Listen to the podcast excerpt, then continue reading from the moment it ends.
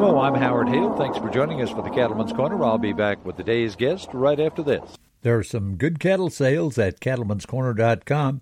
To find them, just click on the auction page. One of them is Peeper Red Angus at Hay Springs, Nebraska, selling Red Angus bulls, some commercial females, and quarter horses. And then another one is Fink Beef Genetics. On October 27th, they're dispersing their spring calving cows. Then bulls on the next day on October 28th.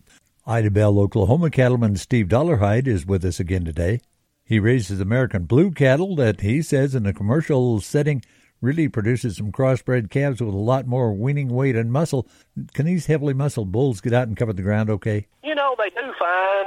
If you've got them fed up in real big shape, you know, where they're, it does restrict their movement a little bit because of the, the hind quarters that they have on the back of their butt, you know. Once they're in breeding shape and they come off of, you know, what you've been tending to them and making them really look nice, they they travel just fine. Again, there's there's genetics out there that are old genetics that we got away from that they were uh, legs set up and under them too far. Is what I call it. I'm not sure how you term that, but you know what I'm talking about.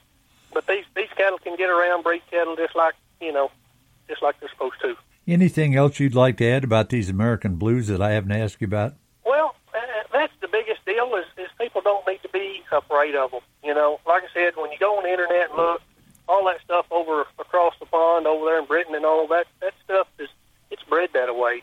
They want a C-section all their calves. Here in the U.S., we can't do that, and so that's what these cattle have been bred for is to breed in the U.S. that we have, and so it's not an issue. Southeastern Oklahoma cattleman Steve Dollarhide, thanks for joining us for the Cattleman's Corner. Great to have you along. May God bless. Join us again, won't you?